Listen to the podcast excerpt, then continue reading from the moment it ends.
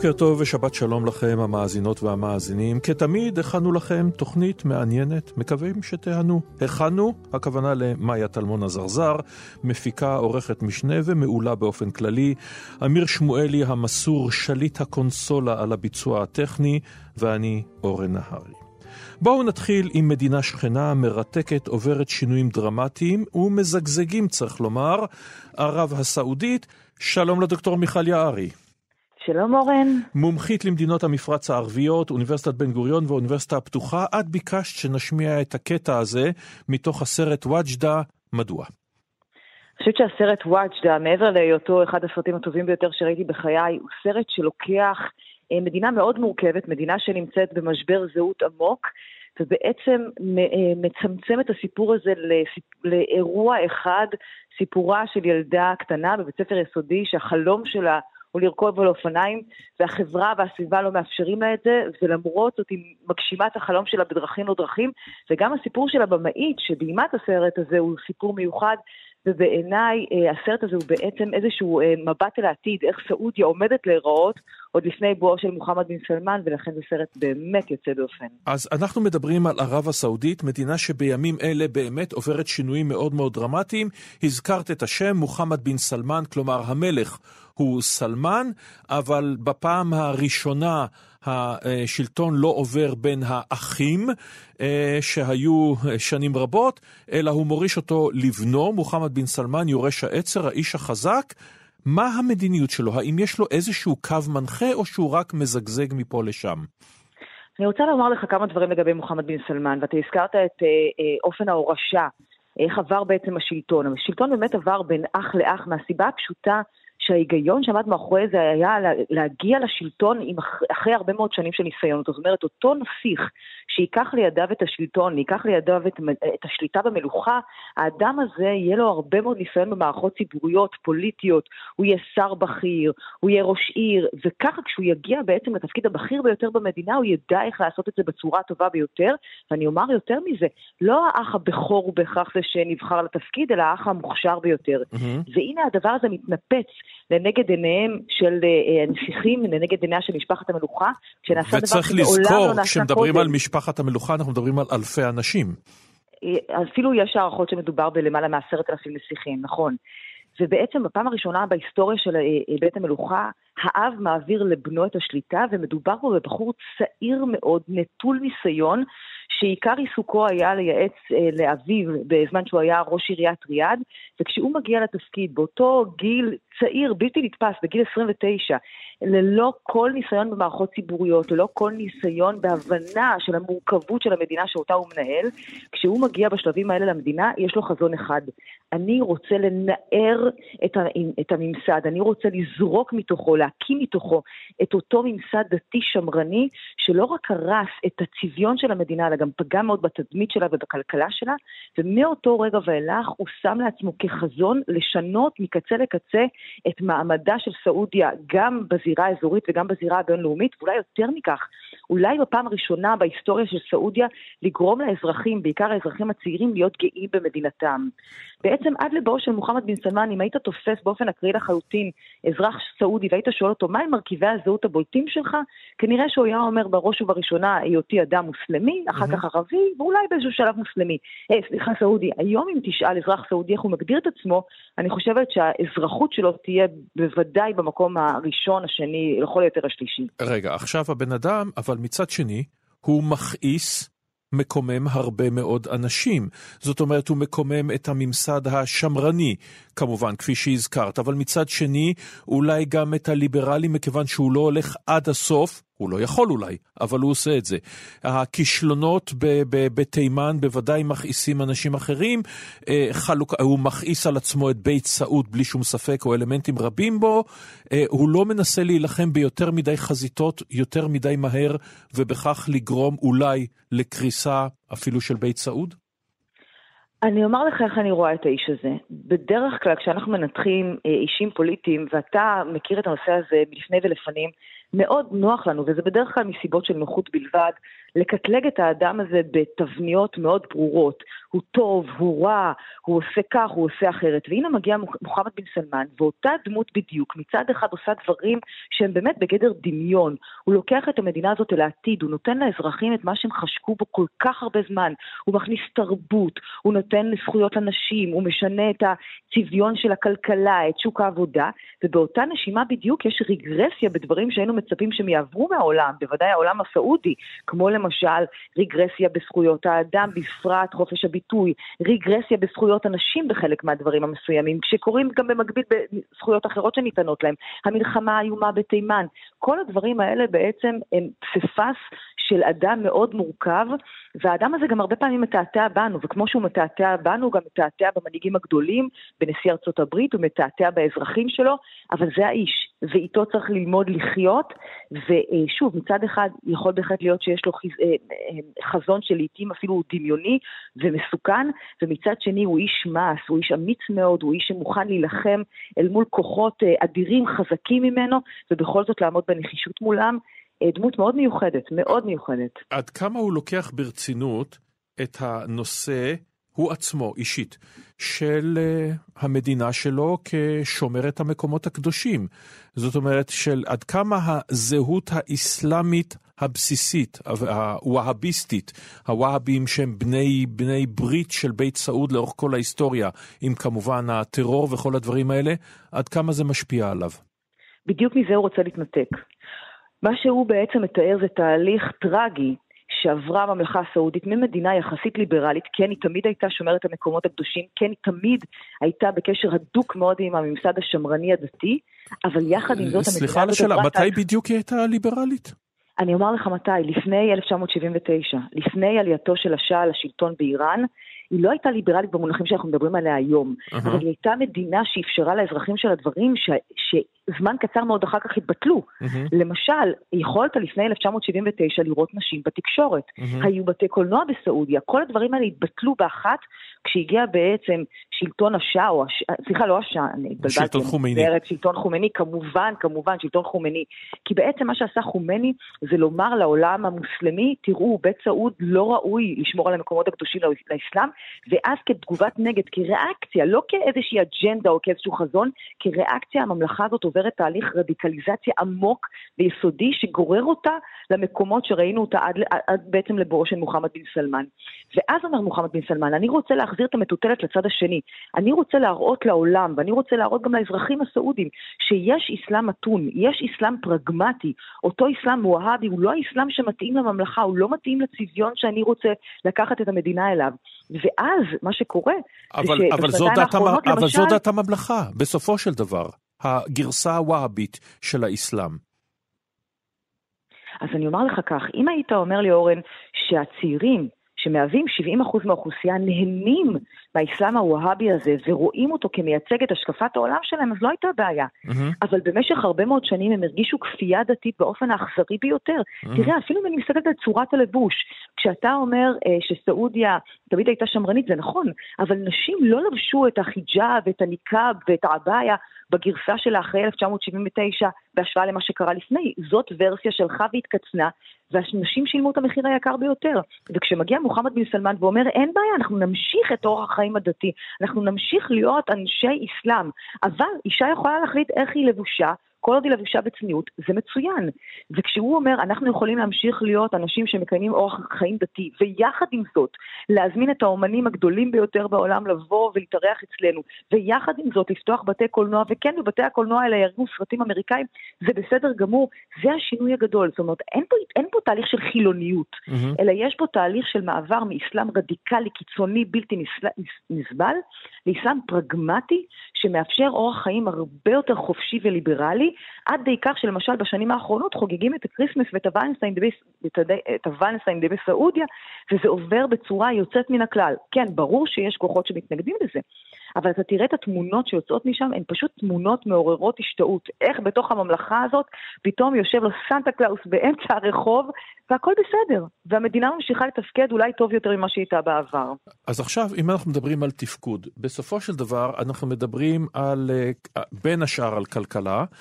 וערב הסעודית, מבחינת הכנסה לנפש, יש לנו את הדימוי של השייחים והנפט וכולי וכולי, אבל הכנסה לנפש ממוצעת לא גבוהה, פרויקטים מוציאים עליהם הון תועפות, מה, מה בעתיד? לאן זה הולך? אז בוא נגיד מאיפה מתחיל המלכוד. בעצם השורשים של בית המלוכה מסתמכים על איזשהו הסכם לא, לא רשמי, לא כתוב, בין האזרחים לבין, לבין, לבין בית המלוכה. אנחנו הנסיכים, אנחנו בית המלוכה, אנחנו משפחת המלוכה, נדאג לכל הצרכים שלכם האזרחים. באמת, לא תצטרכו להוציא לרגע את הארנק מהכיס, אנחנו נדאג לכם לחינוך חינם, לתשתיות, לבריאות, למקום עבודה ברגע שאתם מסיימים את הלימודים, שגם הם על חשבון המדינה, ובתמורה לכך אתם צריכים לציית באופן מלא ולהבטיח לנו שקט פוליטי. הסדר לא רע בכלל, דרך אגב. אנחנו חושבים שדמוקרטיה זה הפתרון הטוב ביותר, אבל החיים בשנות ה-70 וה-80 הם מצוינים עבור האזרחים הסעודים, גם ללא זכויות אה, אה, שהיינו אולי רוצים לראות שיהיו שם. כל עוד הם צייתו. כל... נכון, אבל לא הייתה להם סיבה לא לציית. אורן, תדמיין שהמדינה משלמת לך על הכל, mm-hmm. על הכל. יש לך סובסידיות אה, אה, נרחבות, גם באוכל, גם בחשמל, במים, בלימודים, בבריאות, הכל על חשבון המדינה, וגם כשאתה כבר מגיע למקום העבודה, אתה לא נמדד לפי התפוקה שלך. אתה נמדד לפי זה שאתה יושב בשקט ולא מורד במדינה ולא מתלונן, וגם אין לך על מה. מתי הדבר הזה מפסיק לעבוד? הוא מפסיק לעבוד כשהמגזר הציבורי הוא כל כך מנופח, שאי אפשר יותר לדחוס לתוכו אנשים, ובנוסף לזה יש לזה עלויות כלכליות בלתי נתפסות, ובעשורים האחרונים, ואנחנו מדברים פה על עשורים, זאת אומרת, זו תקופה של 20-30 שנה, מתחילים לראות פערים חברתיים וכלכליים מאוד מאוד בולטים. ואני לא מדברת רק על ההבדל בין העובדים הזרים לבין האזרחים, אלא גם בין האזרחים עצמם. Mm-hmm. עכשיו, הרבה מאוד שנים אפשר היה להשתיק את זה, כי לא היו הרשתות החברתיות, והתקשורת הייתה סגורה, וגם התקשורת הבינלאומית לא רצתה להגיע למדינה הזו. אז היה אפשר להרחיק את זה מעיני הציבור, אבל בעידן הנוכחי של הטכנולוגיה המפותחת והרשתות החברתיות, אי אפשר כבר יותר להעלים את זה. ובעצם הפרויקטים הגדולים האלה, אה, מצד אחד באמת יזניקו את המדינה קדימה, בהנחה שהם יצליחו, אבל אם הם לא יצליחו, הם יעמיקו את הקושי שמולו מתמודדת סעודיה, ואת השאלה איך אפשר להפוך את אותם אזרחים שבית המלוכה הפך אותם להיות פרזיטים תלויים במדינה, איך אפשר להפוך אותם להיות הכוח המניע של הכלכלה. זה תהליך מאוד מורכב, מאוד קשה, וסעודיה נמצאת ממש בשלביו הראשונים שלו. ואיך יקבלו האזרחים, שכיום כבר יש להם קצת יותר חופש דיבור והם קצת יותר ליברליים ואחרים, איך יקבלו, אם יקרה, תהליך נורמליזציה עם ישראל? בגלוי, הכוונה. אני חושבת שפה יש פרויקט קשה ומורכב עבור כל מנהיג בעולם הערבי, קל וחומר המנהיג הסעודי, ואני אומר למה. במשך עשרות שנים מנהיגים ערבים בנו את התדמית שלהם ואת המוניטין שלהם על שנאה לישראל. זה גם היה כלי מאוד נוח. יש לך קולב שאתה יכול לתלות עליו את כל הצרות של, של העולם הערבי ואת חוסר התפקוד שלך כשליט, ובעצם ביום אחד אתה אומר, אוקיי, זהו, נגמר הסיפור, אני לא יכול יותר להשתמש בקולב הזה, כי יש לי כל מיני אינטרסים לאומיים ו- ופרטיקולריים שדוחקים אותי ודוחפים אותי לעבר ישראל. ועכשיו לך תחנך את הציבור שהרגלת אותו לשנוא, לשנוא את ישראל, עכשיו לך תחנך אותו לכך שישראל לא רק שהיא איננה האויב, היא הפתרון להתמודדות אל מול האויבים שלנו. וזה מה שבעצם מנסה עכשיו לעשות מוחמד בן סלמן. עכשיו, איפה אני ראיתי את זה? במבצעים הצבאיים.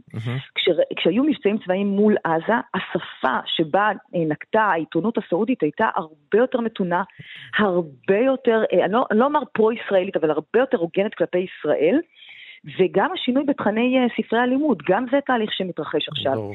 אני חושבת שגם יש פה עוד יתרון גדול מאוד עבור מוחמד בן סלמן. ברגע שמדובר באוכלוסייה כל כך צעירה, אותה אוכלוסייה לא זוכרת את החייל המצרי שעומד אה, בבושתו ובהשפלתו אל מול החייל הישראלי המנצח. אותו בחור בן 25 בסעודיה מכיר את עומר אדם, הוא מכיר את האופנה הישראלית, הוא מכיר את כוכבי הרשת הישראלים, הוא לא רואה לנגד עיניו את הזעזוע העמוק בעולם הערבי מכך שישראל ניצחה שוב ושוב את uh, מדינות ערב באופן משפיל ומבזה. וזה כלי המשחק החשוב ביותר שאולי יכול להשתמש בו מוחמד בן סלמן, הדור הצעיר שרוצה להיפתח לעולם ומסתקרן מאוד גם לגבי ישראל. ולא רק מהתרבות, אלא גם מההייטק ומתקני ההתפלה ושורה של דברים. תודה רבה לך על הדברים האלה, הדוקטור מיכל יערי. תודה רבה לך. הנושא הבא מתקשר אסוציאטיבית לנושא הקודם, טרור. הבה נזכור, 15 מבין 19 הטרוריסטים בפיגוע במגדלים התאומים היו מערב הסעודית, וערב הסעודית היא הערש של אל-קאעידה. שלום לפרופסור בועז גנור. שלום אורן. מנכ"ל המכון למדיניות נגד טרור באוניברסיטת רייכמן והנשיא הנכנס של האוניברסיטה. אז רגע לפני שאתה מתיישב על כיסא הנשיא, עוד נדבר איתך בתחום מומחיותך, מבט על על הטרור היום. אז ראשית, כולנו זוכרים שיש לנו את ההטייה המערבית. פיגוע נחשב אם הוא קורה בפריז, בלונדון, ניו יורק או תל אביב, אבל קראצ'י או מוגדישו הרבה הרבה פחות. אז איפה עומד היום הטרור העולמי? בוא נתחיל עם הטרור הג'יהאדיסטי האיסלאמי. מה מצבם של אל-קאעידה, דאעש וכל השאר? אז ברשותך, אורן, פתחת בשאלה רטורית בעקבות השיר. אה, איפה היית באותו אה, יום אה, נוראי של 11 בספטמבר 2001, ואני mm-hmm. רוצה לפתוח ולספר לך איפה הייתי. אני הייתי בשליחות של משרד החוץ בארצות הברית במסע הסברה ובסבב הרצאות שהכותרת שלו הייתה Stopping Suicide Terrorism, בניסיון להסביר לאמריקאים את האתגר של התמודדות עם פיגועי התאבדות, ואכן באותו יום עצמו אה, אני קיימתי הרצאה בארצות הברית בנושא הזה. העולם השתנה באותו יום. Mm-hmm. מאותו רגע הבעיה של טרור בכלל וטרור התאבדותי כבר לא הייתה בעיה אה, זניחה שקיימת בלבנט או במזרח התיכון, אלא באמת בעיה שמאתגרת את כל, את כל העולם המערבי. זה היום שבו בעצם ארצות הברית באה ואומרת לעולם כולו, או אתם איתנו או נגדנו, והמאבק בטרור נהיה סיפור אה, אה, כלל עולמי. אין יותר סלחנות ל, אה, לטרור כשהוא מופנה נגד אחרים. לגמרי, וזו הייתה המנטרה שבוש אה, הצעיר, אה, שהיה הנשיא בארצות הברית באותו זמן, אה, אחז בה, הוא ממש חילק את העולם. לשני סוגים. אה, אתם לא יכולים יותר להיות אה, איים של ניטרליות, אתם צריכים להחליט האם אתם איתנו במאבק הגלובלי uh-huh.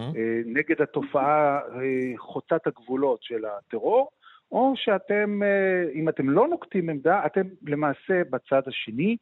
והמסר המרכזי במובן הזה היה באמת לאפגניסטן, שהיא הייתה ההאב שממנו יצא הטרור של אל-קאעידה אה, בראשותו, בראשותו של בן עכשיו, כמובן לא ניכנס פה לכל תולדות הטרור, מכיוון שזה ידרוש הרבה הרבה הרבה תוכניות, ספרים ומה לא, רק נזכיר שבוש הבן הוא אחד האבות של הטרור המודרני של דאעש בפלישה לעיראק, אבל זה סיפור אחר.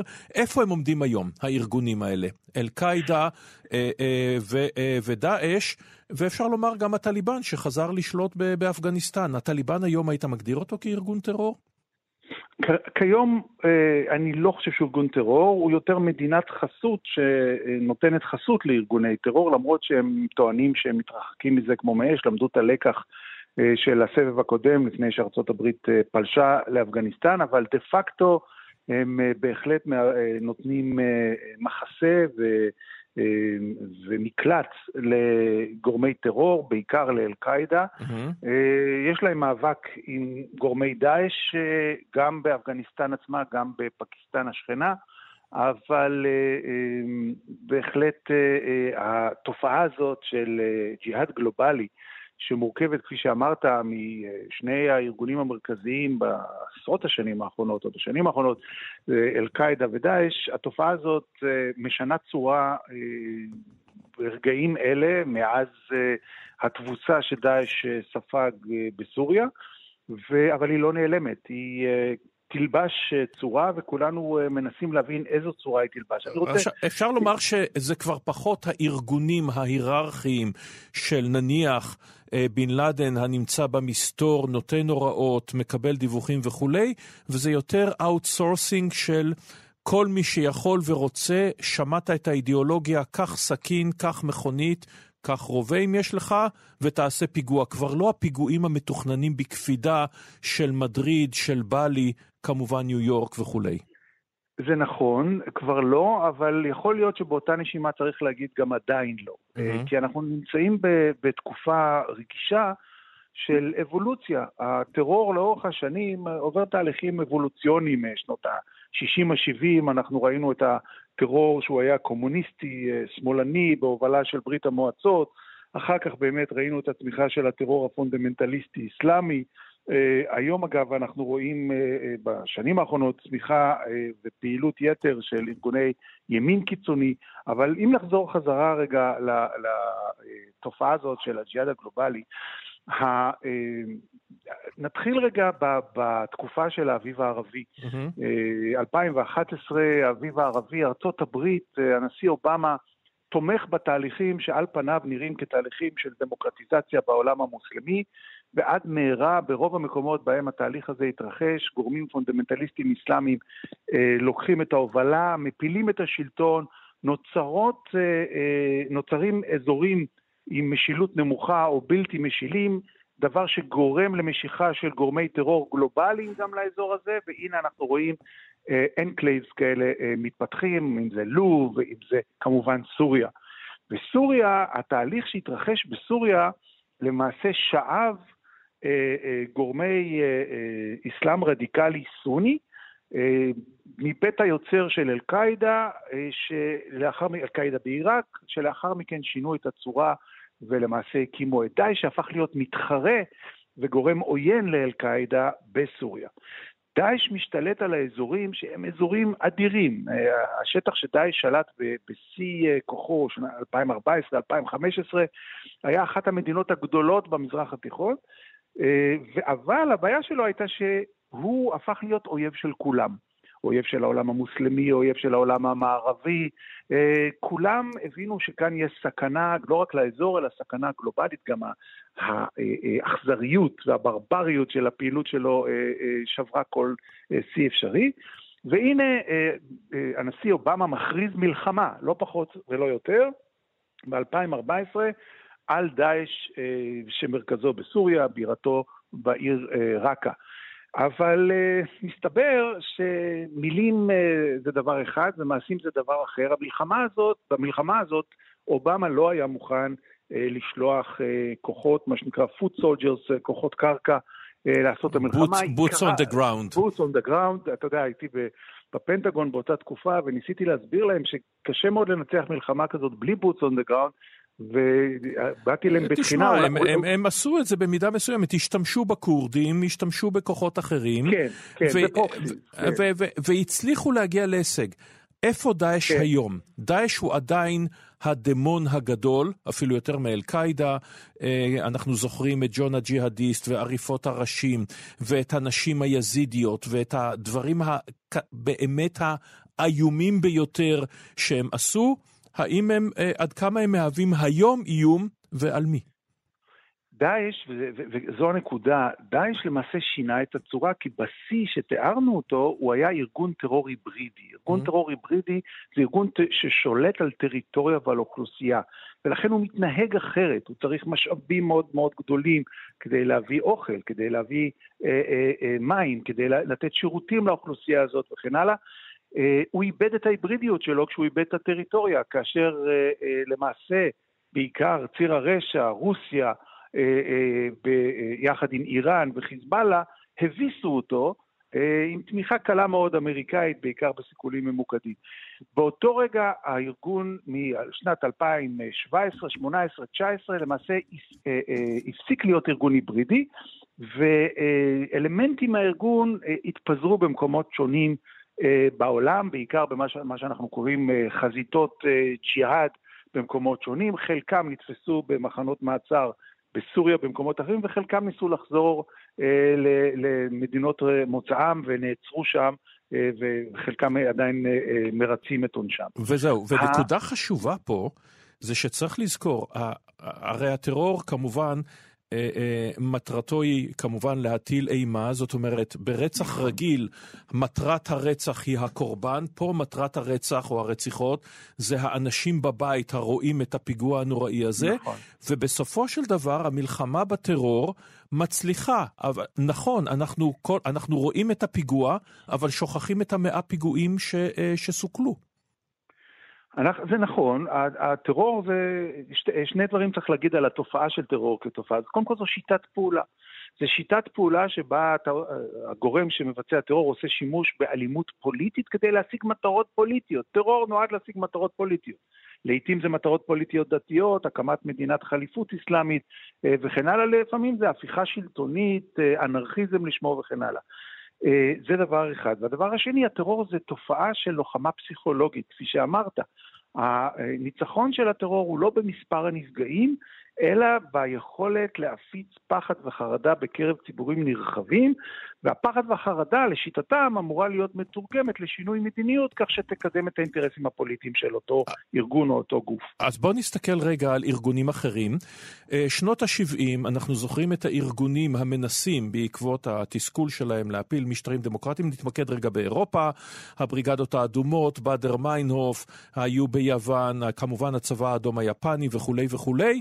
אה, ארגונים מאואיסטים, איך שלא נגדיר אותם, מהשמאל הרדיקלי, שמנסים להפיל ממשלות, נכשלו, ובעצם כל הנושא הזה נעלם, למרות שהתזה הבסיסית שלהם, הפערים החברתיים, התסכול מהדברים האלה, לא נעלמו, אבל הארגונים עצמם כן. מדוע בעצם?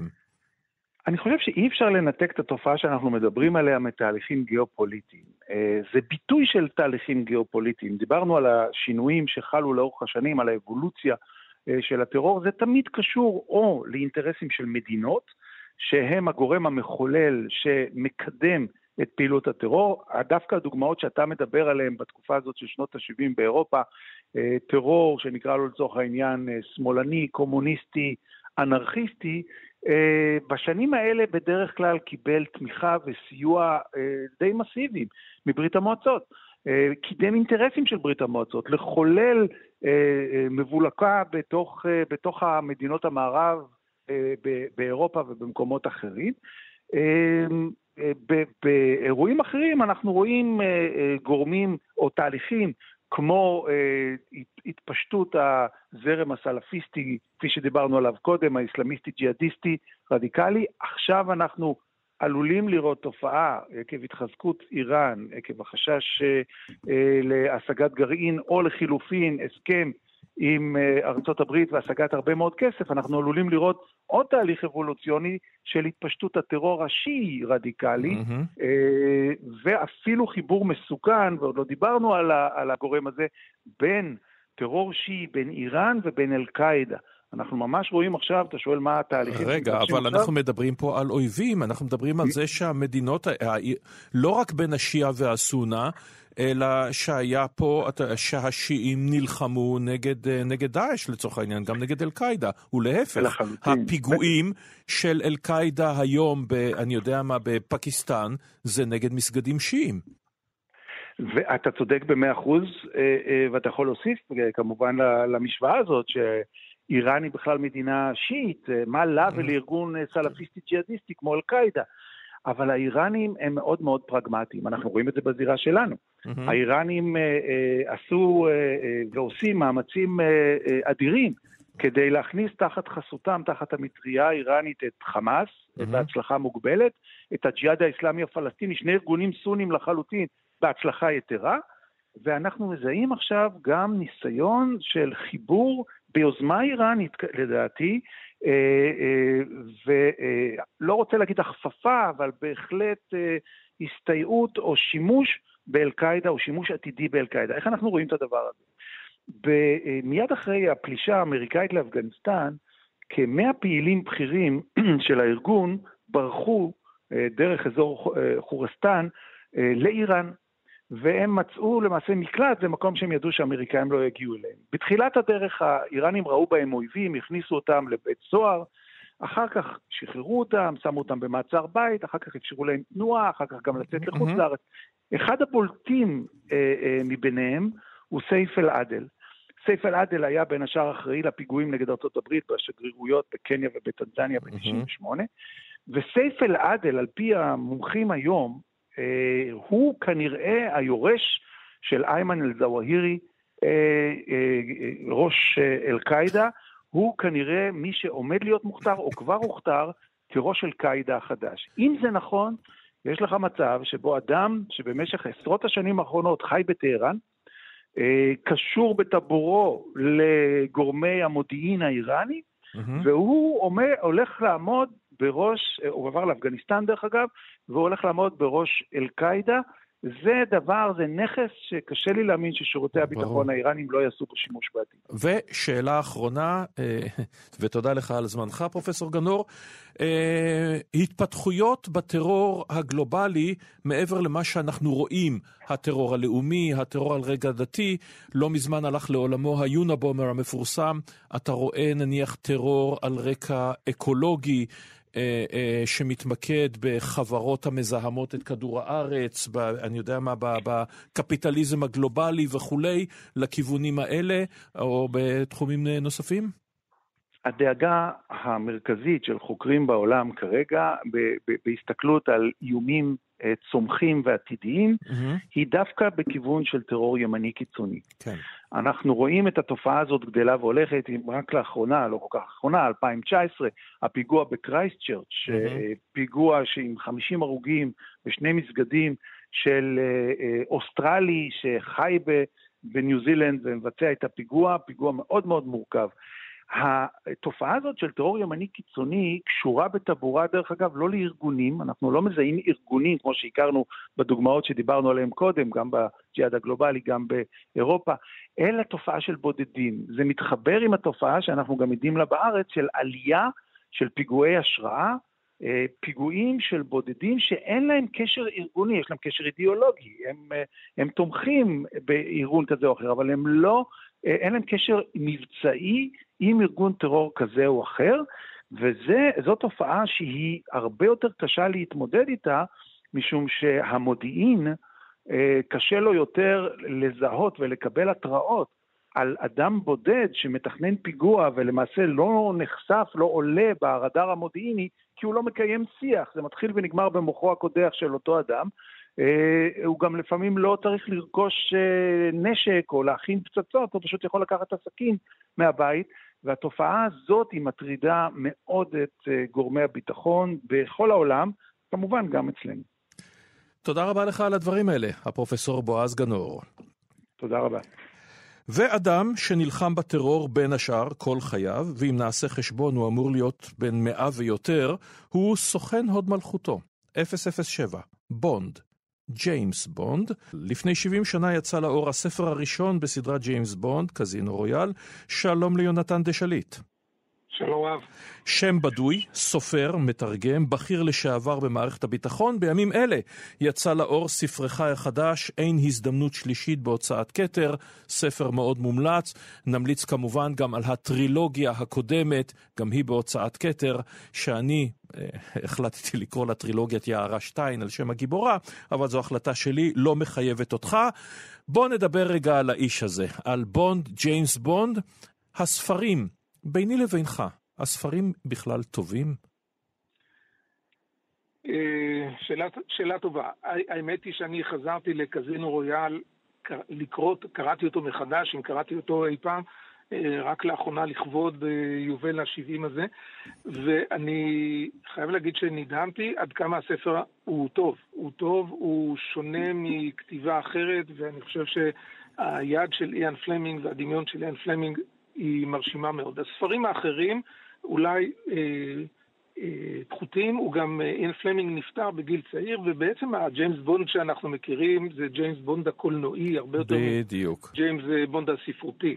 שבא, אבל, שאחרי אבל, הספרים... אבל בלי הספרים, בלי הספרים לא היו סרטים. כמובן. עכשיו, וצריך לומר שאחרי הסרטים הראשונים, של בעצם של שון קונרי בהדרגה, אה, גם לזנבי אה, בשירות המלכותה, אה, איך נאמר, הסרטים הולכים ומתרחקים רעיונית, פיזית, מגיעים עד החלל, ולמעמקי הים הרבה הרבה יותר מהספרים שפלמינג הגה בדמיונו. קודם כל, אתה ציינת שג'יימס בונד בן מאה וראה מעשה ניסים, הוא תמיד אדם צעיר במלוא כוחו, אז זה חלק מה... זה חלק מהיופי של העולם של הקולנוע, שהוא מתחדש והוא כל הזמן ממציא את עצמו מחדש, ואני חושב שאנחנו יכולים להיות שבעי רצון ושמחים מהעדכניות של סרטי ג'יימס בונד. אין, אין לנו בהכרח געגוע לשנות החמישים. Mm-hmm. והגיוון הזה, ההתפתחות הזאת, החופש האומנותי שיוצרי הסרטים לוקחים לעצמם, בעיניי זה דבר מבורך. כבר כאן, כבר בספרים הראשונים, הוא נלחם בדוקטור נו, אפילו מרוסיה באהבה, הוא נלחם בארגון ספקטר. עכשיו, בהמשך לשיחה הקודמת עם פרופסור בועז גנור, אה, בזמנו זה נראה נורא מגוחך, והאמת היא שיש לזה שורשים בספרות האנגלית, אה, צ'סטרטון, האיש שהיה יום חמישי, כל מיני סרטים של איזשהו ארגוני טרור גלובליים, אה, אפילו אצל אגתה קריסטי יש, שהם היו די, די נלעגים של איזה מיליונרים של איזשהו מועדון שמנסה להשתלט על העולם. אבל עברו השנים וארגוני הטרור הגלובליים האלה קיימים, משתפים פעולה זה עם זה. אה, כן, אני חושב שהתופעה היותר מעניינת זה לא ארגון טרור גלובלי כמו אל-קאעידה, אלא דווקא הארגונים הלא מדינתיים שהפכו למוקדי עוצמה אדירים בעולם. כלומר, mm. בעולם שלנו ב-2023 יש לך חברות, א', שהתקציבים שלהם גדולים יותר מתקציבים של מדינות, שההשפעה שלהם על החיים של מיליארדי אנשים היא הרבה יותר גדולה משל ממשלה כזאת או אחרת, ובחלק, בראש חלק מהחברות האלה, בראש חלק מהארגונים האלה, עומדים גם אנשים ש... אקסצנטרים, מאוד מוכשרים, מאוד... אז נכון שהעיניים שלהם לא נוטפות דם והם לא בהכרח מחזיקים בחלקם חתול פרסי ומלטפים אותו, אבל אה, אם תחשוב על, על, על האנשים שמובילים את החברות, בעיקר החברות הטכנולוגיות, mm-hmm. יש, יש, פה, יש פה תופעה של, אמ, נגיד, אמ, עולם של משילות חדשה, או חוסר משילות אם תרצה. אגב, הכוח שלהם הרבה יותר גדול מכוח של ארגון טרור. כן. ואם הייתי בעולם שבו, נגיד, ההתחממות הגלובלית, אמ, אה, סוגיות אקלים, הן באמת אה, סוגיות הגירה, סוגיות גלובליות מהסוג הזה, הם באמת הדברים הכי חשובים שיש לנו. אז גם הכוח העצום ושאלת המשילות של אה, חברות גלובליות רבות עוצמה, היא, היא בעיניי מאתגרת את, את כל, כל עולם הערכים שלנו ועולם הביטחון, הביטחון אפילו, הפרטיות שלנו. לא, אז, אז תחשוב שיש פה, בעיניי, אתגר יותר גדול מאל-קאעידה זה דווקא, אה, לצורך אה, העניין, תרצה אה, חברה כמו גוגל. עכשיו... שכוונותיה טובות, אבל הכוח שלה הוא עצום, והמידע שברשותה הוא עצום, ו... והיא לא כפופה לחוק.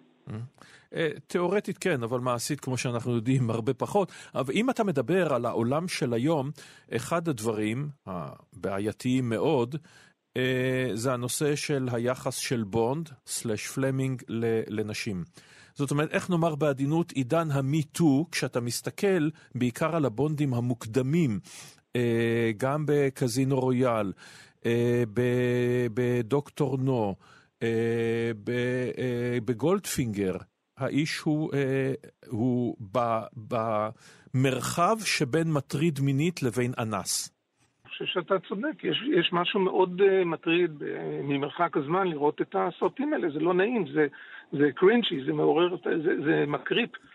אני יכול להשתמש בכל המושגים האלה. של הסרטים המוקדמים, צריך לומר, עם הזמן, כן. דניאל קרייג זה טיפה השתנה, צריך לומר. ברור, הרבה דברים השתנו לאורך השנים, עוד בסרטים המוקדמים, באמת יש לך בונד שלוקח בכוח אה, נשים ועושה בהם כרצונו, ועוד בעולם הערכי המעוות של יוצרי הסרטים האלה, הנשים היפהפיות האלה שהוא כמעט אונס אותן, אה, רק צריכות להגיד לו תודה, להגיד תודה על הזכות הגדולה שנפלה בחלקן. לי אישית זה לא... לעשות איתו לא... סקס ואחרי זה למות, בדרך כלל. כן, לי אישית זה לא נעים לראות את זה עכשיו. נכון. אבל זה היה, זה היה, זה היה לשעתו. כן. זה, זה תופעה מכוערת, אבל, אבל קודם כל כדאי שנזכור אותה. אני, אני לא בעד לקצץ את ה... לצנזר את, אה, את סרטי בונד, כמו שאני חושב שמי שלא מציג את, אתה יודע, את הגרסה המושחרת של אורנס אוליביה עושה עוול לעצמו, אה, למרות שהיום זה מאוד לא תקין. אה, כן, צריך נכון, להסביר את הדברים על רקע תקופתם. עכשיו, אם אנחנו מדברים על רקע התקופה, אז פלמינג עצמו, שהוא קצין מודיעין במלחמת העולם השנייה, אה, מעורב בצורה זו או אחרת במבצע קציצה המפורסם, ההטיה, האיש שלא היה ולא נברא, בפלישה לסיציליה.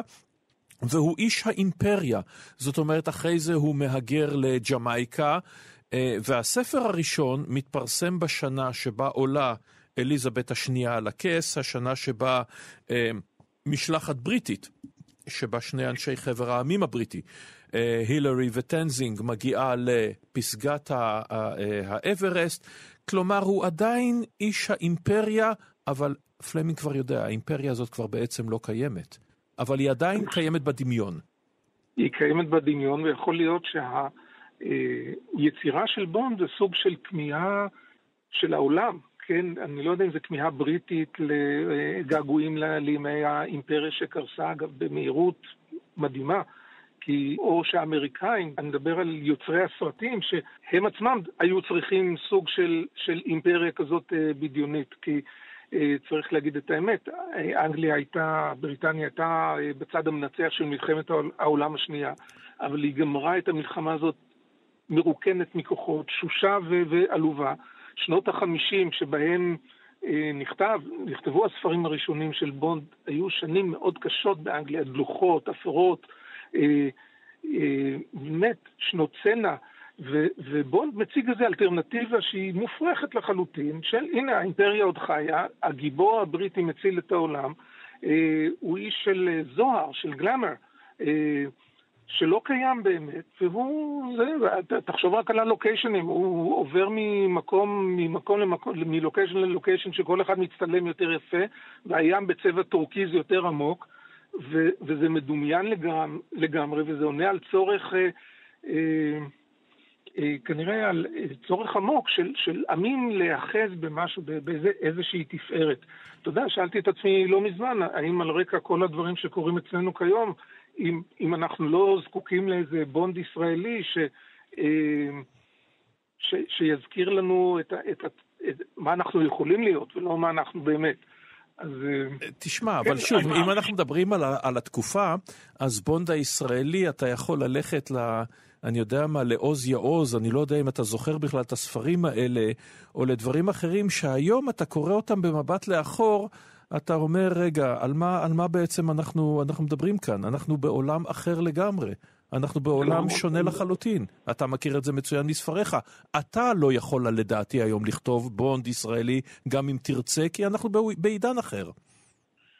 אה, נכון, אבל, אבל זה טוב לאחז את, הרי בונד, אתה יודע, אם אתה מסתכל על על אה, מנעד הגיבורים, גיבורי עולם הביון ועולם הספרות, אז אה, יש בצד אחד את, את ג'ורג' סמיילי שנראה אה, גוץ פחוס עם מוח ענק, אבל איש מאוד אפור במהות, בחזות החיצונית שלו, זה מצד אחד. ויש לך גיבור על כמו ג'יימס בונד, שהוא תמיד מנצח, הוא תמיד נאה, הוא יודע לנהוג, הוא יודע להטיס, הוא יודע לצלול, הוא, תציב אותו מול 200 יריבים והוא מחסל אותם אחד-אחד.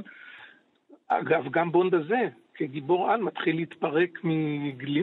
מהגלימה שלו, ודניאל קרייג בסרט האחרון, או בסרטים האחרונים בכלל, מגלה אנושיות. צריך לומר שאפילו בספר הראשון, בקזינו רויאל, הוא מעונה על ידי לשיפרה, אך אה, אה, בניסיון אה, של לשיפרה לקבל לידיו את הכסף שבונד הרוויח בשולחן ההימורים. זאת אומרת, הוא לא לגמרי סופרמן, יש בו פגיעות מסוימת, צריך לומר. יש, יש בו פגיעות, או אפילו מתאהב בספר בקזינו רויאל, מתאהב mm-hmm. לרגע. עד שהוא מגלה שהאישה שהוא התאהב בה היא אה, מרגלת רוסייה, ואז הוא פשוט מתיז כלפיה, הוא אומר, הכלבה מתה, היא כן. גם מתה בסוף. אבל אה, כן, שפרי מענה אותו, אבל היכולת של בונד להתאושש מהעינויים, לעמוד בהם ולהתאושש מהם ולחזור להיות הגבר שהוא היה, זה סוג, ולהתיז כל מיני... סוג גיבורות העל שלו. להתיז כל מיני שנינויות על uh, כוס שמפניה ונהיגה במכוניות, איך נאמר, אני לא חושב שהרבה מרגלים נוסעים באסטון מרטין, יגוארים וכל השאר ברחבי העולם. אלא אם כן אתה מחליט שאתה סוכן ממש ממש לא חשאי. כן. כי האמת היא שבונד הוא האנטיתזה לסוכן חשאי. הוא מצהיר על עצמו, הוא מגיע ואומר, אני בונד, ג'יימס בונד, זורק איזה סיפור כיסוי שאף אחד לא מאמין לו, ו, וברור שהוא, ש, שהוא האנטיתזה לחשאיות. אמרתי שזה בונד חשאי בערך כמו שבריטניה נשארה מעצמת על. אה, היא לא.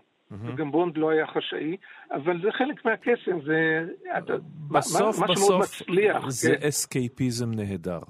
בסוף בסוף. אסקייפיזם נפלא, אתה, מצליח, אתה משעה את חוסר האמון שלך, ובגלל שהתוצר, הקולנועי בעיקר, אבל גם הספר הראשון, בוודאי בסדרה, הם כל כך טובים שאתה מתמסר לדבר הזה.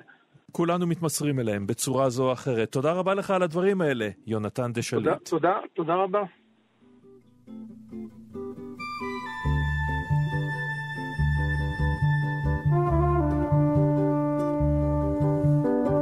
ועד כאן השעה הראשונה לתוכניתנו. תודה רבה לכם על ההאזנה, תודה רבה למאיה טלמון עזרזר, תודה לאמיר שמואלי, אני אורן נהרי, להתראות.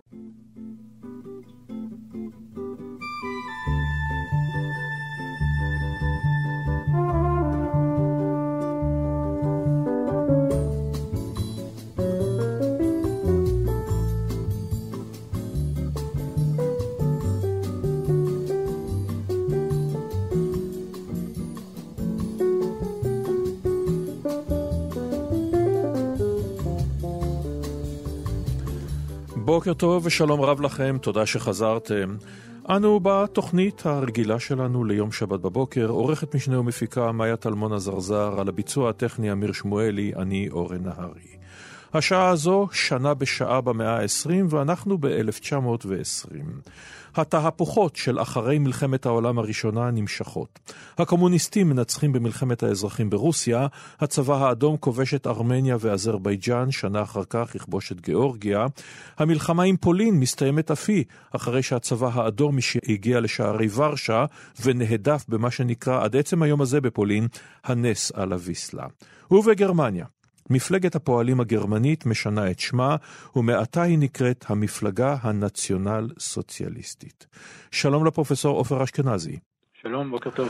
מהחוג להיסטוריה באוניברסיטה העברית, כמובן במבט לאחור אנו מתמקדים בנאצים, אבל צריך לומר שבאותה עת בגרמניה שנמצאת במשבר למעשה במלחמת או מלחמות אזרחים, הם לא היחידים. ישנן קבוצות רבות מאוד מהימין הקיצוני, פרייקור, אחרים, בכלל לא ברור שהמפלגה הזוטרה הזו עם האיש ההזוי הזה, אדולף היטלר, תגיע לאנשהו.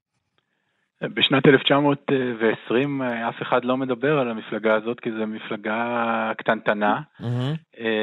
דומה מאוד להרבה מפלגות אחרות עם דעות פחות או יותר אותו דבר. ופועלת בתוך uh, מערכת שיש בה הרבה מאוד תזזיתיות, תזזיתיות והרבה מאוד uh, תנועות שמנסות להתמודד עם המלחמה, היציאה למלחמה, ההפסד במלחמה. Uh, יש כמובן, uh, ציינת את הפרייקובס, כלומר אותן uh, מיליציות של חיילים לשעבר שמנסות... Uh, מהימין הקיצוני, צריך לומר. מהימין הקיצוני. אה, כן, אם כי היו גם תנועות, אה, היו גם אה, מיליציות שלא, שלא היו שייכות לימין הקיצוני, והיו גם תנועות מהפכניות שהיו מהצד הקומוניסטי.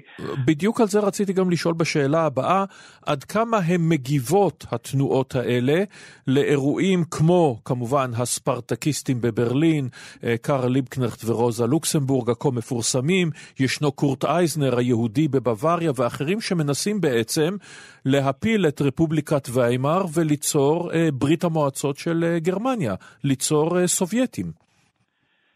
כן, שוב, ציינת פה כמה אנשים ביחד ולא כולם שייכים לאותם רעיונות. כן, כן. קורט אייזנר היה חלק ממפלגה סוציאל דמוקרטית שהקימה איזה חלק שהוא החלק הבלתי תלוי של המפלגה הסוציאל דמוקרטית שהתנגד למלחמה, בעוד שליבקנך ורוזה לוקסנבורג באמת היו אה, מרקסיסטים שביקשו לעשות מהפכה אה, קומוניסטית לכל דבר בגרמניה. אה, אז באמת היו הרבה מאוד קבוצות כאלה, ויש ויכוחים עד כמה הם היו באמת חשובים ומשמעותיים, אבל בכל מקרה כמובן שהיו גם תנועות נגד. עכשיו, יש שני דברים שכדאי להזכיר בהקשר הזה. אחד, זה שנוצר מצב אבסורדי או אירוני, שבו הממשלה הדמוקרטית בגרמניה אין לה צבא חזק, או, mm. או אפילו משטרה חזקה מספיק, כדי להתמודד עם ניסיונות הפיכה משמאל, ואז הם קוראים למיליציות מימין לבוא ולעזור להם. זאת אומרת, הם קוראים לכוחות אנטי-דמוקרטיים מימין לבוא ולעזור להם כנגד כוחות מהשמאל, זה דבר אחד. ודבר שני שכדאי לזכור, שיש גם ניסיונות הפיכה של אותן מיליציות אה, של הימין הקיצוני, mm-hmm. אפילו כאלה שהצליחו. בפברואר 1920 אה, יש השתלטות כזאת על ברלין שמכריזה שהדמוקרטיה נגמרה. ואז, אבל הם, אבל הם מופלים, זאת אומרת הם נעצרים בידי האזרחים צריך לומר, לא בידי הממשלה. בדיוק, זה אחד הדברים היפים שאנחנו רואים uh, בגרמניה מה, uh, בשנים האלה, זה שהאזרחים בברלין uh, מכריזים על שביתה כללית, mm-hmm. שבסופה אותה מיליציה פשוט שמה את הזנב בין הרגליים ועוזבת את העיר, וה... הרפובליקה, הדמוקרטיה חוזרת לשלוט. יש לנו את המיתוס הזה, אתה יודע, של הזיהוי של הנאצים עם ברלין, כמובן הבונקר וכולי, אבל בעצם המעוז שלהם היה בוואריה שבדרום, כן, מינכן ונירנברג וכולי. אה, ברלין הייתה אדומה במשך שנים רבות מאוד. זו נקודה מאוד חשובה, כן, המקום שבו הם צומחים זה באמת, זה באמת בוואריה, שבמשך שנים, גם אחר כך, עיר המפלגה נקראת בוואריה, נקראת מינכן, זאת אומרת, כשהנאצים מדברים על העיר של המפלגה הזאת, מינכן זאת לא ברלין. אה, במינכן, אבל צריך לזכור, אמרת שברלין הייתה אדומה, מינכן הייתה אפילו עוד יותר אדומה, כן? היה שם אה, הרבה מאוד פעילות פוליטית חזקה של השמאל, לא סתם ב-1919 יש שם אה, בעצם קואליציה רחבה של השמאל, אה, שזוכה לתמיכה עממית מאוד מאוד אה, גדולה, אבל בבוואריה יש גם הצלחה גדולה מאוד למפלגות הימין והימין הקיצוני, והמפלגה הנאצית מוצאת את המקום שלה שם. עכשיו, אם אנחנו מדברים על זה, שוב, יש לנו את הראייה בדיעבד, אנחנו רואים כביכול את העלייה הבלתי נמנעת אה, של הנאצים, בגלל כל הדברים הידועים, ומיתוס הסכין בגב, והמשבר הכלכלי וכולי וכולי. רפובליקת ויימאר, אם אנחנו מסתכלים בזמן אמת, בשנת 1920, או מעט אחר כך, היא, גורלה נחרץ? לדעתי בכלל לא, בטח לא בשנת 1920 וגם לא בשנת 1928 ו-1929, ואם אם תרצה פעם נדבר על מה קורה אפילו אחר כך. נדבר בהחלט, אבל טוב, 29 זה כבר המשבר הכלכלי, זה כבר בעיה אחרת, אבל בוא נתמקד בראשית שנות ה-20. כן, אז כמובן שאין שם שום דבר שרומז ש... שהימין הקיצוני ינצח, ברור שיש אה, אתגרים עצומים שהרפובליקה מתמודדת איתם. אבל הרפובליקה מצליחה להתמודד איתם בסופו של דבר, mm-hmm. כן? צריך לזכור, עד באמת אותו משבר, וגם שם, אה, כמו שאמרתי, אפשר עוד להגיד עוד דברים על זה.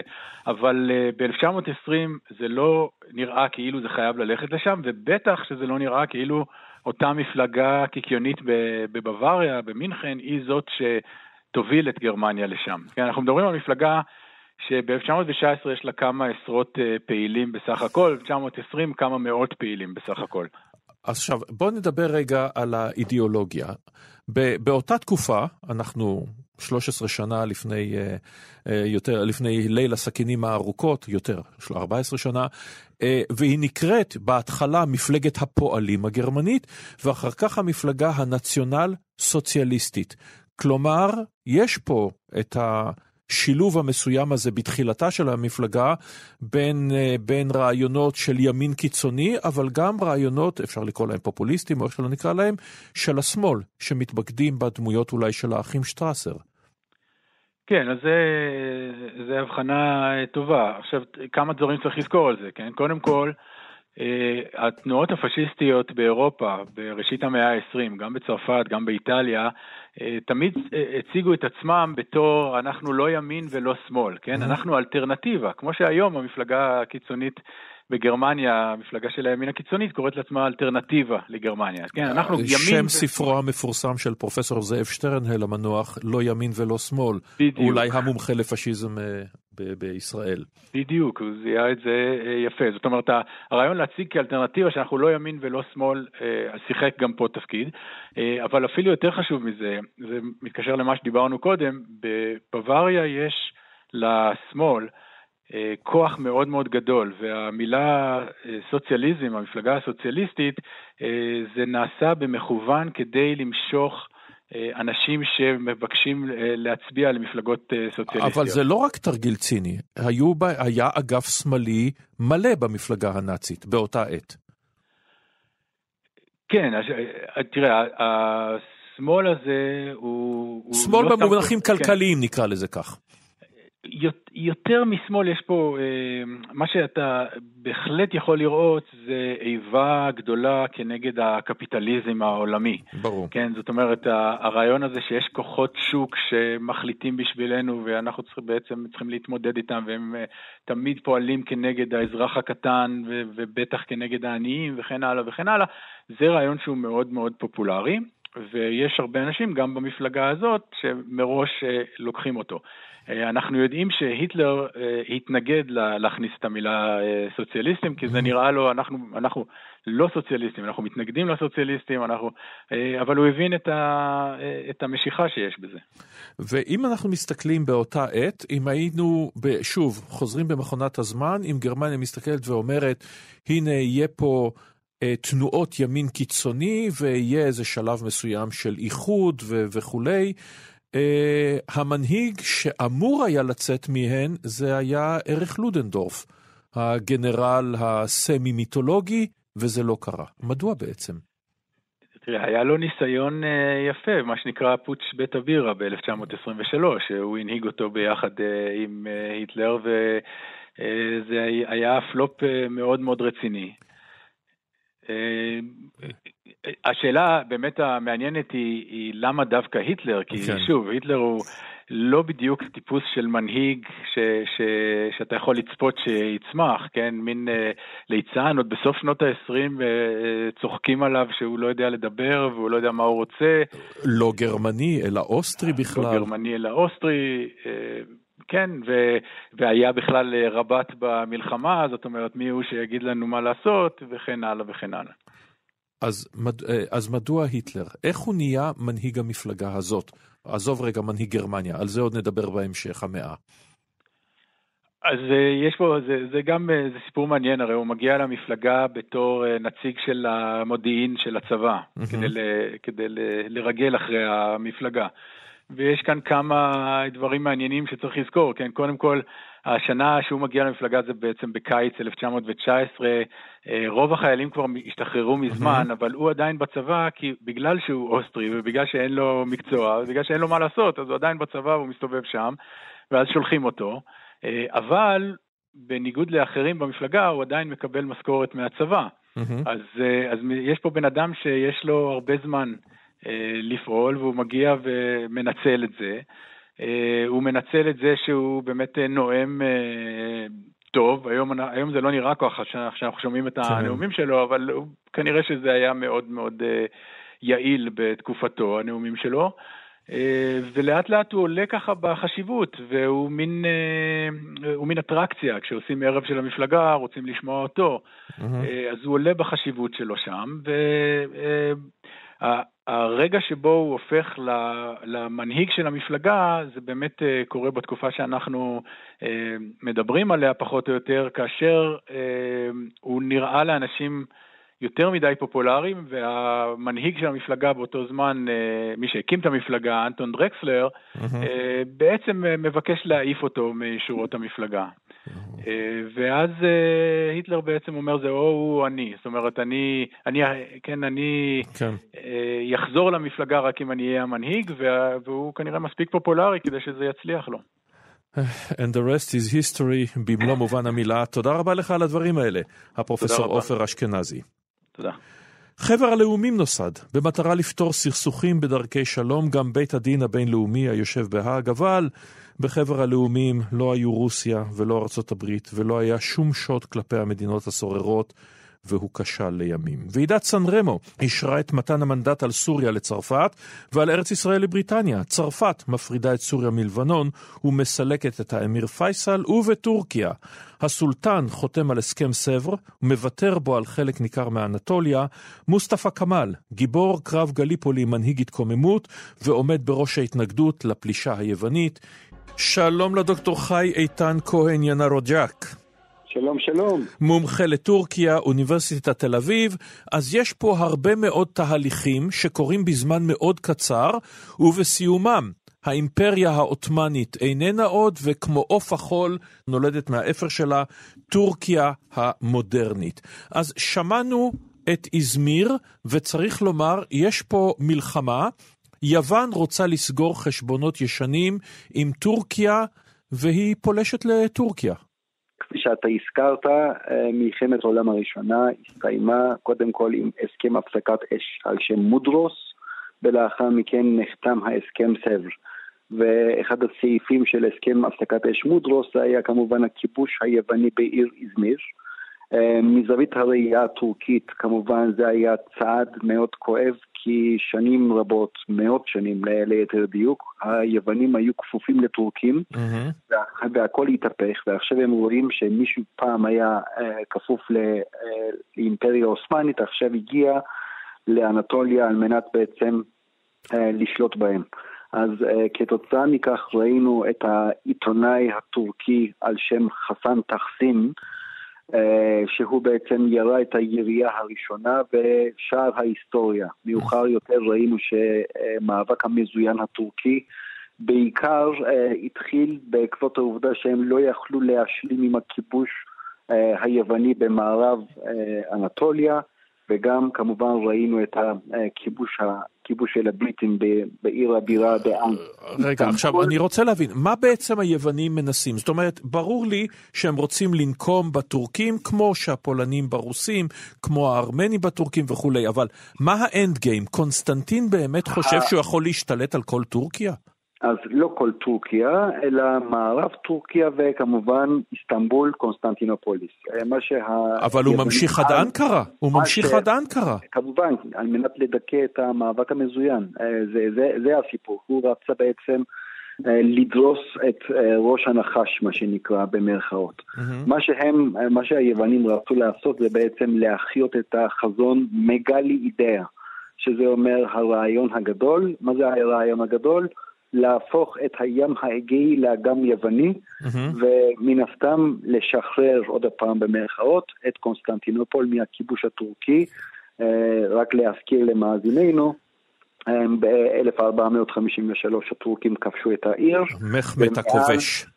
אה, בדיוק, ומאז בעיניים יווניות העיר היה תחת כיבוש. צריך לומר גם, לא רק זאת, היו ערי מדינה פוליס יווניות לכל אורך החוף הטורקי. טרויה נכון, נמצאת נכון. בטורקיה של היום, בים השחור וכולי. אז רגע, אבל נכון. יש פה דבר נוסף, הסולטן חותם על הסכם, נאלץ לחתום על הסכם שבו הוא מוותר על מרבית טורקיה של היום. איך הוא נכון. עושה דבר כזה? איך הוא עושה דבר כזה? ככל הנראה על מנת אה, לשמור על הכס, ומן הסתם בהיסטוריוגרפיה הטורקית רואים בו בתור בוגד. אה, וכתוצאה מכך אה, הבעלי ברית אפשרו לו להישאר אה, בכס, אבל ממש כמו בובה. ויש, אני גם רוצה לחשוף בפניך איזושהי היסטוריוגרפיה אלטרנטיבית אחרת שהיא יותר בוא נגיד, בא לקראת האסלאמיסטים הטורקים. דווקא הם אומרים, מי ששלח את מוסטפא כמאל אה, לאנטוליה, mm-hmm. כדי שהוא יכול היה לעזוב את איסטנבול, זה היה הסולטן העות'מאני ואחדטין.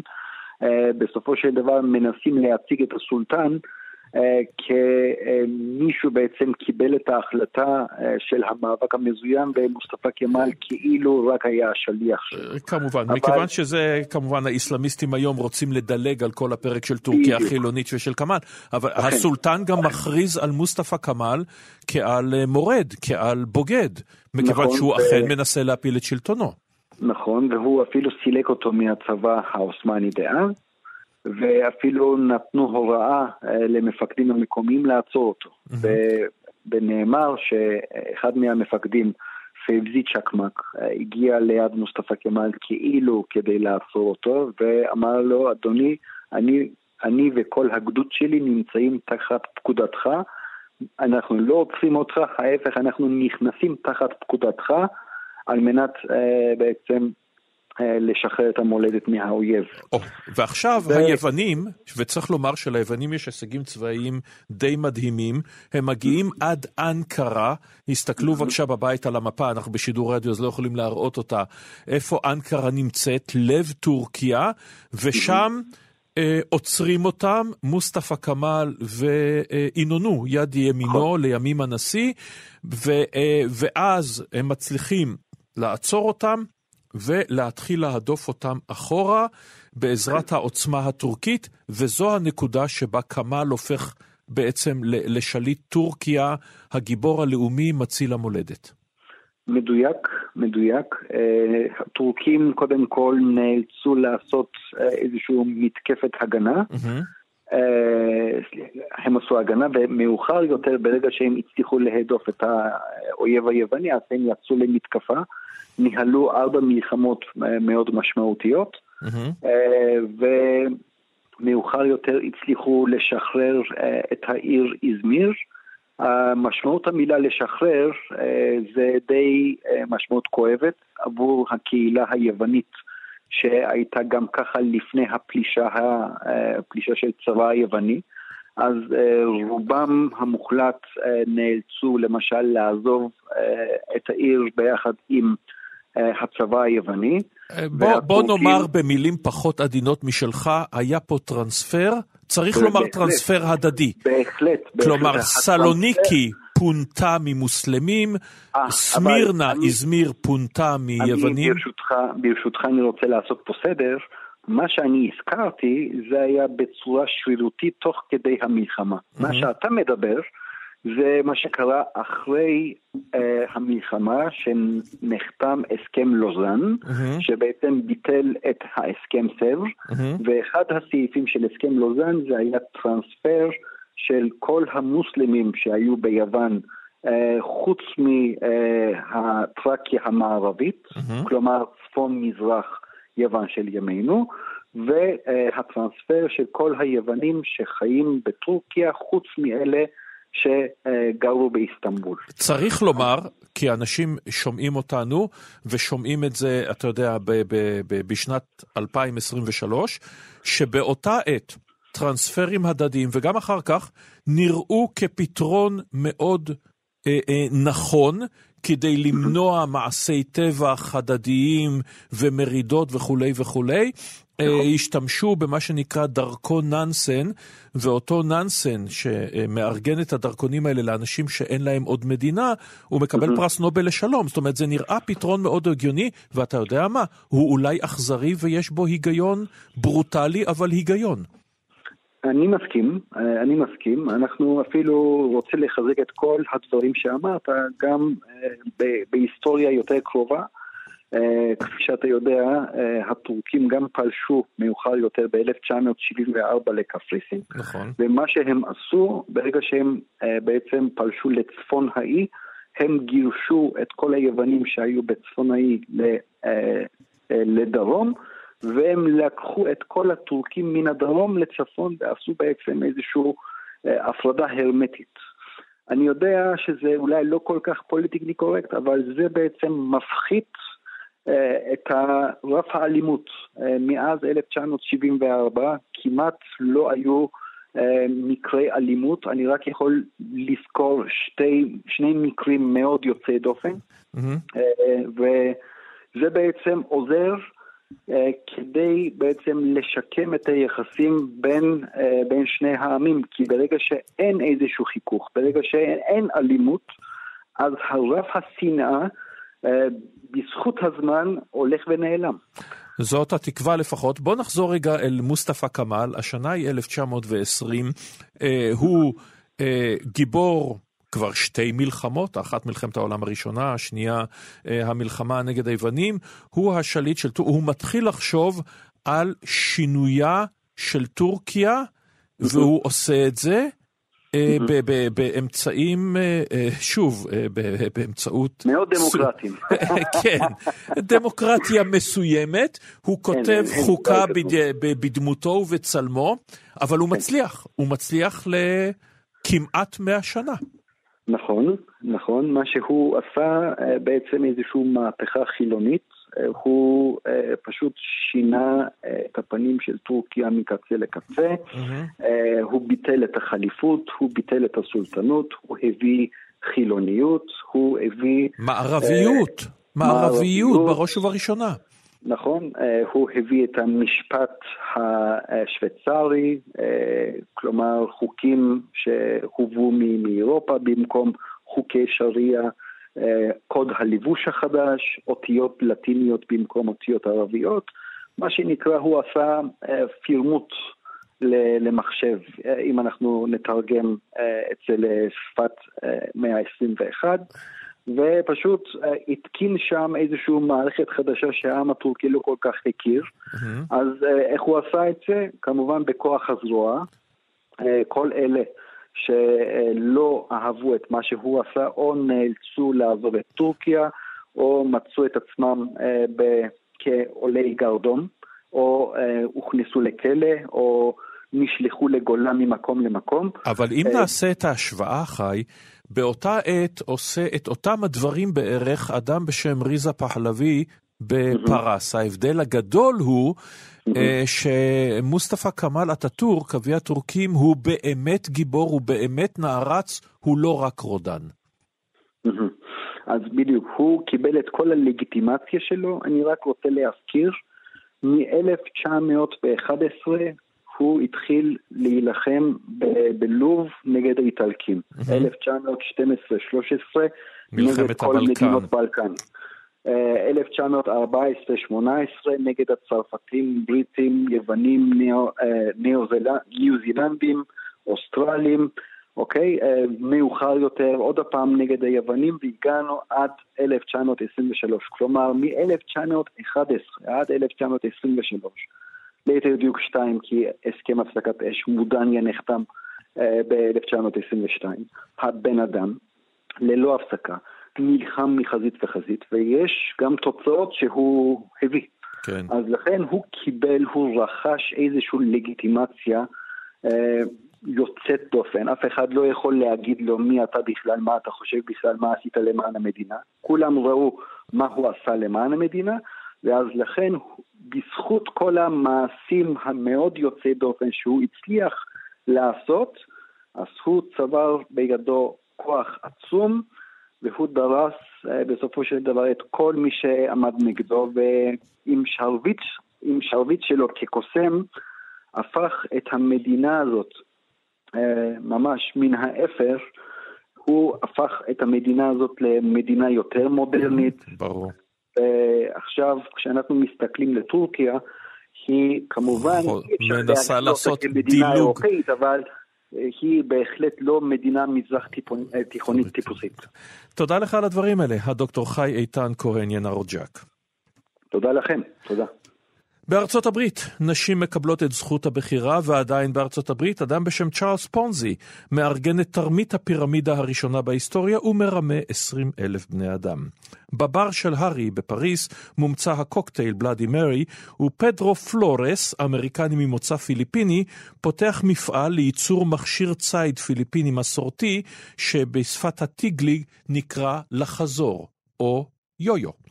ובתחום הנפש, הפסיכיאטר השוויצרי קרל יונג מפרסם את טיפוסים פסיכולוגיים, האוסטרי אלפרד אדלר את המעשה והתיאוריה של פסיכולוגיה אישית, והפסיכיאטר השוויצרי הרמן רורשך מפרסם מבחן הקרוי על שמו, מה אנחנו רואים בכל מיני צורות. אז מה אנחנו רואים כשאנחנו מסתכלים על אותם כתמים מפורסמים? האם אנחנו רואים עננים? האם אנחנו רואים את אימא? האם אנחנו רואים כל דבר אחר? מה אומרות עליי בכלל השאלות האלה? שלום לדוקטור עידית גוטמן. שלום, אורן. פסיכולוגית קלינית מאוניברסיטת תל אביב. בואי נתחיל בהתחלה. מהו מבחן רורשך? אה, מבחן רורשך הוא אחד המבחנים המפורסמים, המושכים את תשומת הלב של אה, התרבות ושל הפסיכולוגיה, שבו אתה מציג לאדם אה, עשרה כרטיסים, וכל כרטיס בתורו מופיע עליו כתם של דיו, ואתה שואל אותו מה זה עשוי להיות, כמו מה זה נראה. אה, ואת התשובות אנחנו אחר כך מנתחים, ומוציאים מהם תמונה מאוד מאוד מפורטת יחסית של כל מיני היבטים באישיות של המשיב. מדובר על אותם כתמים כל פעם? כן, זה אחד הדברים היפים. Uh, הכתמים נוצרו קצת בתקלה. Mm-hmm. הרמן רורשך, הפסיכיאטר. שעל שמו המבחן קרוי, uh, טפטף דיו על ניירות וקיפל אותם, כמו שחלקנו עושים עכשיו באוגוסט עם הילדים בבית. ואחר כך כשהוא בחר את העשרה המצטיינים שלו והלך איתם לבית הדפוס, אז בהדפסה הופיע גם איזושהי הצללה. Mm-hmm. קיבל עוד איזה טוויסט שאחר כך שבר את דמיונם של המנתחים, ולמרות שה... אדם, בעל בית הדפוס המקורי פשט את הרגל, הגלופות שרדו. והגירוי המקורי הזה הוא סופר חשוב, כי בעצם המחקר שנעשה על רורשך הוא אחד המחקרים האדירים שיש בפסיכולוגיה, וחלק גדול מאוד מהעניין זה שהגירוי הוא אותו גירוי, ולכן התגובות השונות של אנשים, אפשר ללמוד מהם במדג... כפועל יוצא של סטטיסטיקות שנערכו באמת על מדגמים עצומים של אנשים. אז רגע. ברגע שהגירוי הזה נחשף, או, או הולך לאיבוד, המון המון ידע יורד לטמיון. רגע, עכשיו, אנחנו מדברים על אנשים, אה, האם אפשר לומר שאנשים לצורך העניין שוויצרים, בוודאי בתחילת המאה ה-20, ואמריקנים, ואני יודע מה, בני זולו, אה, אה, יהודים מסורתיים, סינים, מסתכלים על אותם כתמים, בכל זאת הם באים מתרבויות שונות, ממקומות שונים, מהסתכלות שונה על העולם, איך זה תקף לכולם יחד? מעולה. הרבה אנשים חושבים בטעות שכתמי הדיו זה כמו הציור שהנסיך הקטן מראה לאנשים, של הפיל בתוך נחש בריח, ויש תשובה נכונה ותשובה לא נכונה. למעשה, כמו שאנחנו משתמשים היום ברורשך, וכמו שכנראה הרמן רורשך בעצמו תכנן לפי הספר שהוא הספיק כן לפרסם בנושא הזה, אה, מה שאנחנו בוחנים זה פחות את המילים, את התוכן המסוים של אה, מה אמרת, mm-hmm. ויותר לאיזה חלק בצורה התייחסת, אה, באיזה סוג של מילים השתמשת, לאיזה היבט של הכתם בעצם התשובה שלך מופנית. Mm-hmm. האם זה לצבע, האם זה לטקסטורה, האם זה לצללים האלה המפורסמים. אה, לסימטריה אולי. כלומר, הניתוח הוא ניתוח של כל היבט בתגובה שלך. אה, סגנון ההתבטאות שלך, כמה משפטים ארוכים, כמה פרטים הוספת, כמה תשובות ענית, אה, כמה הן, והשורה התחתונה היא שבעצם אנחנו משווים את כל זה לכל פרט בתשובה, בפרוטוקול שנתת בתשובות שלך, למה אנשים אחרים בכל העולם, בתרבויות שונות, באותו גיל אה, השיבו. Mm-hmm. זה בעצם פרויקט מאוד אמפירי. עכשיו, כמו, אה, כמו שאת אמרת, מבחן רורשך, כלומר זה אה, סטארט-אפ במונחים של היום, כלומר זה דבר שבאמת נכנס להיסטוריה, נכנס לתרבות. ישנה סדרה אה, נהדרת הנקראת אה, השומרים. מרומן גרפי, ויש שם אדם הנקרא רורשך, שלובש מסכה עם אותם כתמים המשתנים על פניו, וכולי וכולי. זה הצליח כי זה רעיון נהדר, או זה הצליח כי זה פשוט מעולה ונותן אה, תשובות אה, מצוינות? ברורשך יש איזה קסם ששובה את הדמיון ואת הלב של אנשים, ומעורר בהם תגובות קיצוניות לכאן ולכאן. אה, בעצם הסיפור של ההיסטוריה של המבחן הזה הוא רומן אה, מרתק אה, עם נאצים ברקע וכמו מין מרוץ שליחים, וזה די נס ש, שהדבר הזה קיים ושרד. Mm-hmm. כי הרמן רושך נפטר בדמי ימיו לפני שהוא הספיק לפתח או לשכנע בהיגיון מאחורי המבחן שלו, ואז אה, כל מיני אנשים שנתקלו במקרה בכל מיני אנשים אחרים mm-hmm. ש, שהכירו את המבחן, העבירו את זה, וזה הגיע בעצם לארצות הברית אה, ולאירופה בכל, בכל מיני דרכים אה, עקיפות, עד כדי כך שזה הגיע לארבעה מוקדים שונים, לארבעה פסיכולוגים יהודים, שלוי העביר לבק, ו... אה, קלופפר, אה, דרכו איכשהו זה הגיע בסוף לרפפורט, ו- והם נפוצו במקומות שונים ביבשת ובעולם בכלל, mm-hmm. וכל אחד פיתח אסטרטגיה משלו ופרשנות משלו, וההתכנסות שלהם החל אה, לשיטה אחת מקיפה, אירעה בגיל, בשלב יותר מאוחר, ודרך אגב, ה-Journal of Personality Assessment היה במקור Rorschach Exchange, כלומר הניסיון אה, ליישר קו מעבר למקומות השונים, למדגמים השונים, לשיטות השונות, וחלק גדול מההתקפות על הרורשך, ועדיין יש התקפות מאוד מאוד חמורות על הרורשך, יושב בדיוק על זה שאנשים לפעמים אה, מותחים ביקורת על שיטה שהיא כבר לא קיימת, mm-hmm. או על שיטה שתוקנה מאז בצורה מאוד אה, דרמטית. ו- אם את כבר הזכרת את הנושא הזה, אז אי אפשר להתעלם מזה שבאותה שנה שלושה מהשמות הבולטים ביותר בתולדות הפסיכולוגיה, הפסיכיאטריה, יונג שוויצרי, אדלר אוסטרי, רורשך שוויצרי, וכמובן, אין צורך לומר, פרויד אוסטרי אף הוא. המקצוע הזה הוא במידה רבה מאוד, לפחות בתחילתו, הוא מקצוע, נקרא לו, גרמני בהכללה, ואם נתמקד, בחלקו יהודי-גרמני בהכללה. ממש, ממש. אז אה, רופאים אה, גרמנים, יהודים, כמו היהודי הנודד, מפיצים את הרעיון האינטלקטואלי הזה, אה, עם כל מיני, באמת, סיפורים רומנטיים על כנסים מחתרתיים, שבהם חולקים את העותקים המשוכפלים של הגלופות ואת ה... ועובדים ביחד על פרשנויות וניתוחים ופיתוח של המבחן הזה. והרורשך שרד באמת די נגד כל הסיכויים. אם אתה עובר על כל סדרת צירופי המקרים שהיו צריכים לקרות כדי שזה יסתדר איכשהו, אה, וגם היהדות וגם האינטלקט, ובטח הרעיונות של פרויד, אה, והמחקר הפסיכולוגי, הפסיכיאטרי, עדיין כאן בועטים וחווים הרבה לעוגים האלה. החוב הבסיסי הוא לפרויד. כן. מדובר פה במבחן השלכה. כן. אה, הרעיון שאנחנו רואים את מה שאנחנו יכולים לראות, שמה שקובע מה נראה, זה משהו בתוכנו, בנפש שלנו, וכשאנשים שסובלים למשל מסכיזופרניה מסתכלים על כתם דיו, הם רואים כנראה משהו מאוד אחר כן. ממה שאנשים שלא שוב, לא סובלים מסכיזופרניה רואים. והרעיון ההשלכתי הזה הוא משהו שהיום כולם מכירים, אני חושבת. תודה רבה לך על הדברים האלה, הדוקטור עידית גוטמן. תודה לך. אצלנו, קרב תל חי, ב-1 במרץ 1920, מיתוס הגבורה הידוע, שמונה ממגיני המקום נהרגים, בראשם יוסף טרומפלדור. ערב כינוס ועידת סן רמו פורצות מהומות בירושלים, השלטון הצבאי מסתיים וקם המנדט, כשהנציב הראשון הוא הרברט סמואל היהודי הבריטי הציוני, ומוקמים ארגון ההגנה וההסתדרות הכללית. ובאנגליה, אנגליה, אישה מהמעמד הבינוני גבוה, אגתה קריסטי שמה, מפרסמת ספר, המסתורין באחוזת סטיילס, הראשון בספרים שבהם מופיע בלש בלגי גולה שמנמן, בעל שפה מטופח למשעי ותאים אפורים למכביר, הרקיל פוארו. לימים תצטרף אליו הגברת ג'יין מרפל, וגם גיבורים אחרים, כמו טומי וטופנס, ועוד ועוד. שלום לדרור בישדי. שלום אורן. הסופר, כמובן, אביו של פוארו הישראלי, אברהם אברהם מחולון.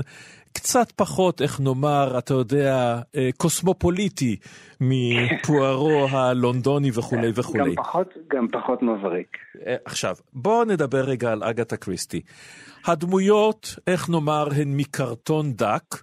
היא מה שנקרא פוני של טריק אחד, כלומר, אותו כינוס של אנשים שלכל אחד מהם מניע והזדמנות באיזשהו מקום, תא ברכבת באוריינט אקספרס, או איזושהי אחוזה או אי מבודד, או מה שזה לא יהיה, ובסוף אנחנו יודעים מי הרוצח, ואיכשהו זה ממשיך לעבוד מאה שנה. מה סוד הקסם?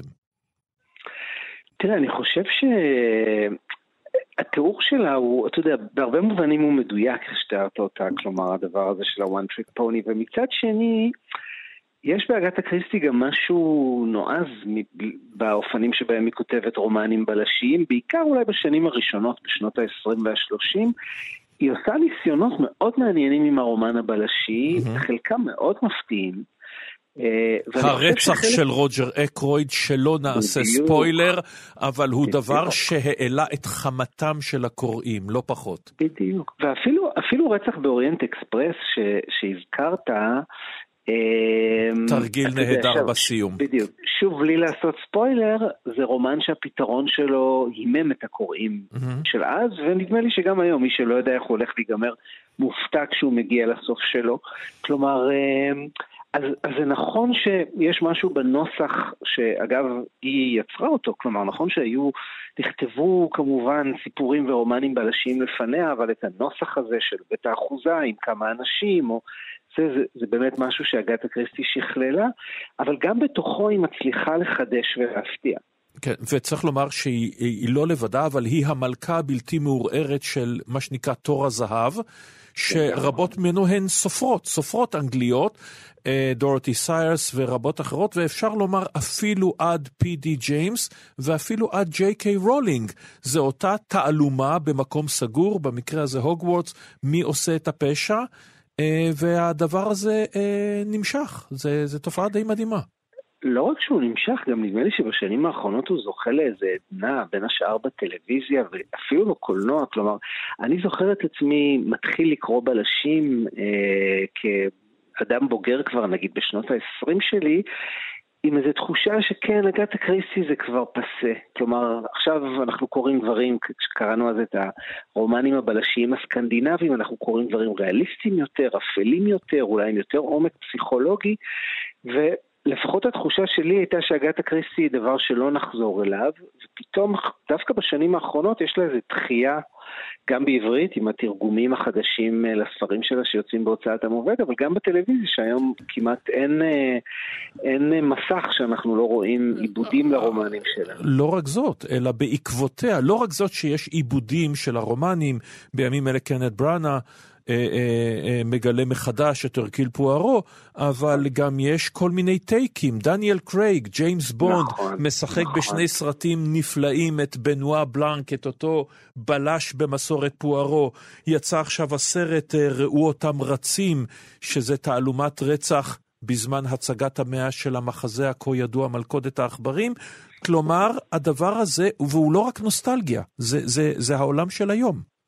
לא, הוא לא רק נוסטלגיה, ואני חושב שיש משהו ב, ב, באידאול, באידיאולוגיה של אגתה קריסטי שבהרבה מובנים מתכתב עם העולם שלנו, עם תפיסת העולם שלנו. כלומר, אגתה קריסטי נכון שעל פני השטח מדובר ב, ברומנים כלילים לכאורה, מבדרים, אנחנו קוראים אותם ככה במין, כמו לפצח גרעינים. ומצד שני, כשאתה חושב בעומק על הספרים של אגתה קריסטי, הם ספרים שמלמדים אותך דבר מאוד פסימי על העולם, mm-hmm. שאתה לא יכול לסמוך על אף אחד, כולל לא על האנשים שנדמים לך כאנשים התמימים אה, ביותר, החביבים ביותר. אבל דרור, בסוף בסוף, בניגוד לבלש האמריקני שעוד נדבר עליו כשנגיע להמט וצ'נדלר וכולי, בסוף הסדר חוזר על כנו, שיטת המעמדות חוזרת, המשרתים חוזרים למטבח ולקיטון, הג'נטלמנים חיים באחוזותיהם, האימפריה חוזרת.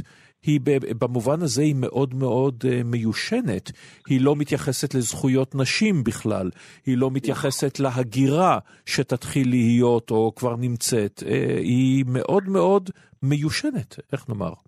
היא, היא, היא מתייחסת במובן הזה שיש מהגרים ברומנים, הרי פוארו עצמו הוא מהגר, אבל רוב, רוב הזמן התפקידים שלהם הם תפקידים שליליים כאלה, ו, ונכון שהאתרים שבהם הרומנים מתרחשים הם אתרים סגורים ולכן יש בזה, יש בזה משהו אסקפיסטי. ומצד שני, תחשוב מה אתה מגלה בכל קריאה ברומן של אגתה קריסטי. אתה מגלה ש... אה, דיברתם קודם על פרויד, אמ, גם לא רק סיגר הוא לא, הוא לא בהכרח רק סיגר, גם כוס שוקו mm-hmm. היא לא בהכרח רק כוס שוקו, ובעצם סביר להניח שהיא מכינה, מכילה סטריכנין. ובמובן הזה, תראה, שוב, כל אה, דוד חביב או סבתא אה, תמימה למראה, בעצם מסתירים איזה רוצח או אפילו ילדה תמימה.